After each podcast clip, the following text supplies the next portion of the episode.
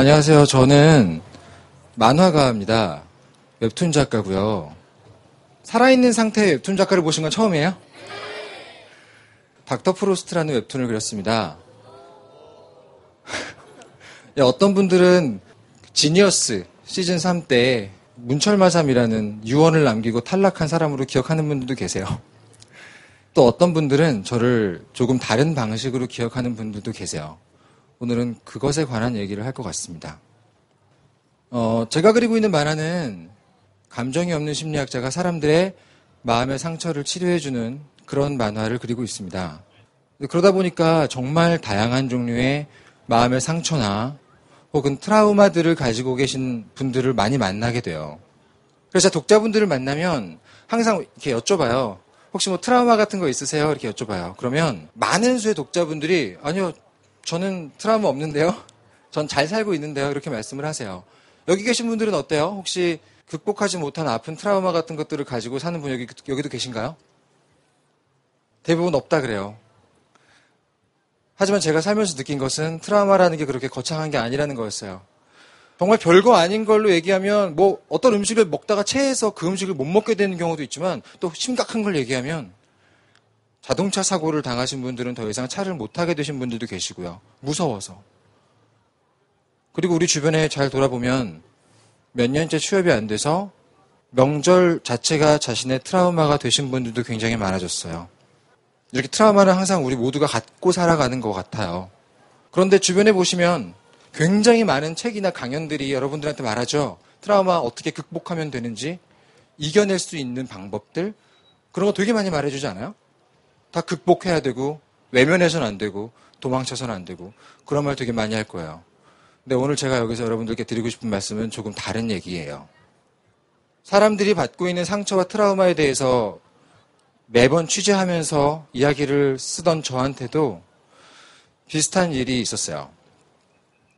사실 오늘 제가 너무 떨리는 게 그 이유가 결국은 저도 저의 트라우마에 대한 얘기를 해야 됐기 때문이에요. 웹툰 작가들은 되게 외로운 작업을 합니다. 혼자 일을 하니까요. 그래서 SNS나 인터넷을 굉장히 많이 봐요. 웹툰 작가들에게 인터넷이라는 곳이 어떤 곳이냐면요. 여러분들 학교나 회사 같은 곳, 거기에서 사람들에게 작품을 얘기하고 반응을 듣고요. 일을 하다가 쉴 때에도 인터넷에서 시간을 많이 보냅니다. 저는 몇 년 전에 SNS상에서 굉장히 많은 분들을 화나고, 화나게 하고 많은 분들에게 상처를 줬던 말을 한 적이 있어요. 처음에는 그냥 저의 생각을 얘기했어요. 그런데 되게 많은 분들이 제 말을 오해하시는 것 같았어요. 그래서 처음엔 화가 나기 시작했어요. 화가 나면서 점점 지금 너무 후회가 되는데 감정적으로 글을 쓰기 시작한 거예요. 왜 내 말을 못 알아듣지? 이러면서 사람들한테 난독증 같던 말을 쓴 적이 있어요. 그것도 부족해서 기사나 언론 같은 데 휘둘리는 사람들 다 뻔하다고. 그런 말을 제가 SNS에 올린 적이 있어요. 정말 많은 사람들을 무시하고 되게 많은 사람들에게 상처를 주는 말이잖아요. 당연히 굉장히 많은 비판과 욕을 받았어요. 인터넷에서 정말 많은 분들이 저를 욕하기 시작했어요. 그때 저도 저에 대해서 굉장히 많은 걸 배웠어요. 내가 이렇게 사람들을 무시하는 마음이 안에 있었나? 내가 이 정도로 정말 교만하고 사람들에게 상처 주는 생각을 갖고 그런 말을 하는 사람이었구나. 저에 대해서 굉장히 많이 배웠어요. 하지만 사실 이미 늦었죠. 예. 여러분도 아시겠지만 아침에 눈을 뜨면 누군가에게 욕을 먹으면서 하루를 시작하는 기분에 전교생이 나를 싫어하는 걸 뻔히 아는데 학교에 가는 기분으로 일을 시작하고요. 하루가 끝나고 집에 오는데 길에 서 있는 모든 사람들이 저에게 손가락질을 하고 욕을 하는 기분이었어요. 심지어는 너 같은 사람 만화 그려서는 안 되니까 더 이상 만화 그리지 말라 그러고 웹툰 작가로 그만 살으란 말도 많이 들었습니다. 그 당시에 일상은 그런 식으로 매일매일 거의 한 석 달 정도의 기간 동안 그렇게 흘러갔던 것 같아요. 제가 늘 취재하고 다니던 제 환자분들 같은 일상이 저에게도 시작됐어요. 신경쇠약 증세와 심각한 우울증 증세가 같이 오기 시작했었어요. 근데 그때 제 친구들이 저에게 맨날 너 인터넷 그만하라고 SNS 그만 좀 보라고 얘기를 했었어요. 근데 저는 어떻게 했냐면 그때 평소보다 그 전보다 SNS를 더 했어요. 미친 듯이 했어요. 사람들이 뭐라고 하나 저에 대해서 얘기하는 거 다 찾아보고 인터넷 찾아보고 심리학의 노출 치료라는 게 있어요. 자기가 무서워하는 대상을 일부러 더 만나고 마주쳐서 익숙해지는 치료인데 사실 그거 전문가랑 같이 안 하면 안 되거든요. 꼭 전문가랑 해야 돼요. 근데 저는 뭣도 모르고 막 저한테 그런 걸 한 거예요. 도망가면 안 된다고. 그러다가 완전히 망가졌어요. 근데 제가 만화 그리는 걸 도와주시는 정신과 선생님 한 분이 계신데 그분이 저한테 작가님 누가 그렇게 하라 그랬어요? 누가 그렇게 열심히 찾아보고 누가 그렇게 정면 승부하라 그랬어요? 도대체 왜 그러시는 거예요? 근데 내가 그때 그 말을 듣고 딱 생각을 해보니까 아무도 저한테 그런 말을 안 했거든요. 근데 아니었어요. 저는 태어나서 지금까지 계속해서 그 말을 듣고 살았더라고요. 도망가지 말고 정면으로 이겨내라고. 여러분들 혹시 운동선수나 뮤지션들이 연습하는 거 본 적 있으세요? 너무너무 기본적인 동작을 하루 종일 반복해요. 아침부터 밤까지 아주 기본적인 걸 반복합니다. 그게 왜 그러냐면 자기 몸에 기를 내려 그러는 거예요. 그 길이 나면 자동적으로 그런 움직임을 할 수가 있기 때문에 그래요. 그런데 여러분 심리학에서는요. 몸뿐 아니라 우리 마음에도 우리 생각에도 길이 나요. 늘 그런 말을 들었던 사람들은 자동적으로 그렇게 생각하게 돼요. 여러분 생각해 보세요. 우리 아주 어렸을 때 우리 아버님 세대에 가장 많이 하는 말이 뭐였어요? 넌 할 수 있어. 이겨낼 수 있어. 학교에 들어가죠. 왜 그리고 그때 명언도 있었죠. 못해서 안 하는 게 아니야. 네가 안 해서 못 하는 거지. 하면 돼. 군대 가면 어때요? 하면 된다가 판을 치죠. 밖에 나와봤더니 사회에 나와봤더니 SNS를 보고 인터넷을 보고 책을 찾아보고 강연을 들으면 전부 다 그런 얘기예요. 극복하고 이겨내고 뭔가를 해낸 얘기들밖에 없어요. 그 누구도 도망간 얘기를 하지 않죠. 왜? 겁쟁이 같아 보이니까. 도망자 같아 보이니까요. 그런데 우리 생각에 길이 난다 그랬죠. 여러분 어렸을 때부터 그런 얘기를 두고 지금까지 거의 15년, 20년 살아오신 거예요. 그러면 여러분들이 지금 당장 쓰러져서 일단 일어나지도 못하겠을 만큼 힘든 상황일 때 아무도 여러분한테 그런 말을 하지 않아도 여러분 스스로가 자기한테 그렇게 말하게 됩니다.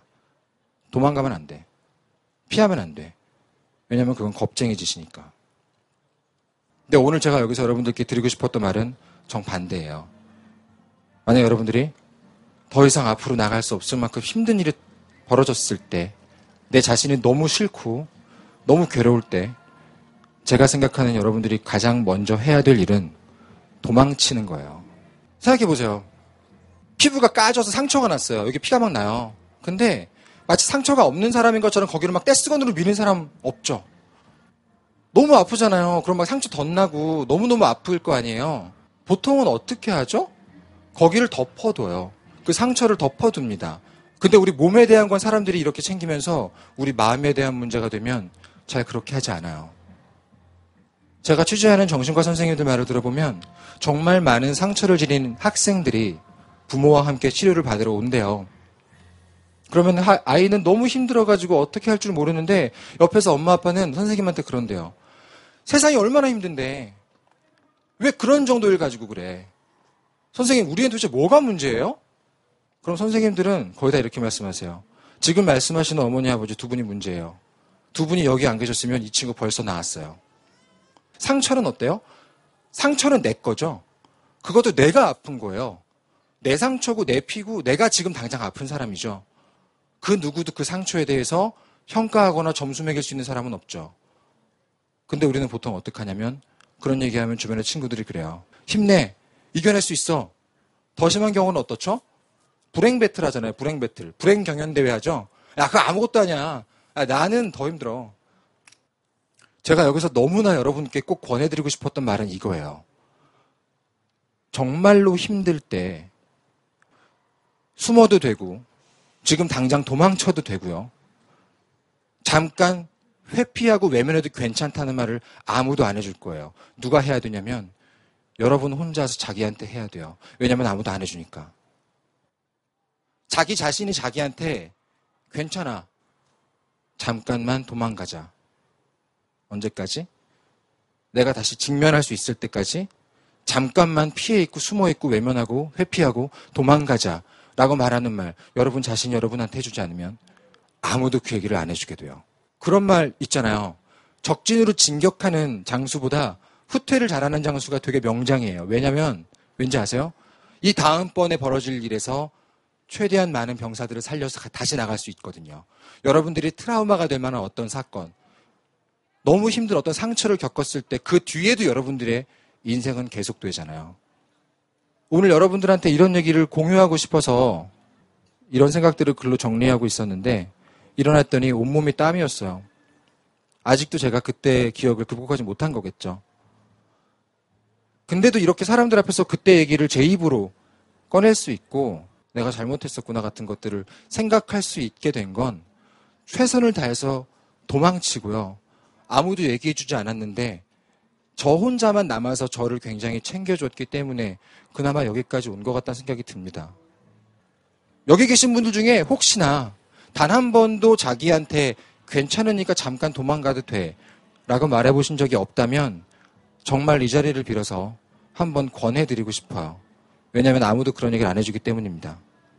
어, 저는 일단 제 가정사가 너무 상처라서 이제 맨날 덮어두고 괜찮은 척하고 도망치고 맨날 얘기하셨던 것처럼 근데 요즘에 맨날 생각하는 게 이제 그게 나았나 좀 열어보고 싶은데 아직도 그게 용기가 안 나고 그렇게 맨날 피하다 보니까 맨날 시간만 가고 그게 너무 한심한 거예요. 힘들었죠, 되게. 되게 힘들었을 거야, 아마. 그 다른 사람들은 잘 모르죠, 그걸. 엄청 고생했네요, 되게. 눈을 떠보니까, 내가 태어나서 보니까, 하필이면 알래스카야. 아, 추워 죽겠네, 씨. 내가 고른 것도 아닌데, 알래스카야. 태어나서 보니까 사막이야. 아, 너무 더워 죽겠네, 진짜. 아, 씨. 태어나서 보니까 너무 힘든 가족에서 태어났어. 힘들어 죽겠네, 정말. 그런 데서 생존하신 거죠. 남들보다 훨씬 빡세게. 그런 데서 살아남으신 거죠, 사실. 생존자로 여기 와서 앉아 계시네요. 살아남은 것만으로 되게 대단한 일을 하셨네요. 이런 얘기를 자기한테 해줘야 돼요. 나 되게 짱이다. 그런 얘기를 자기가 해줄 수 있어야 돼요.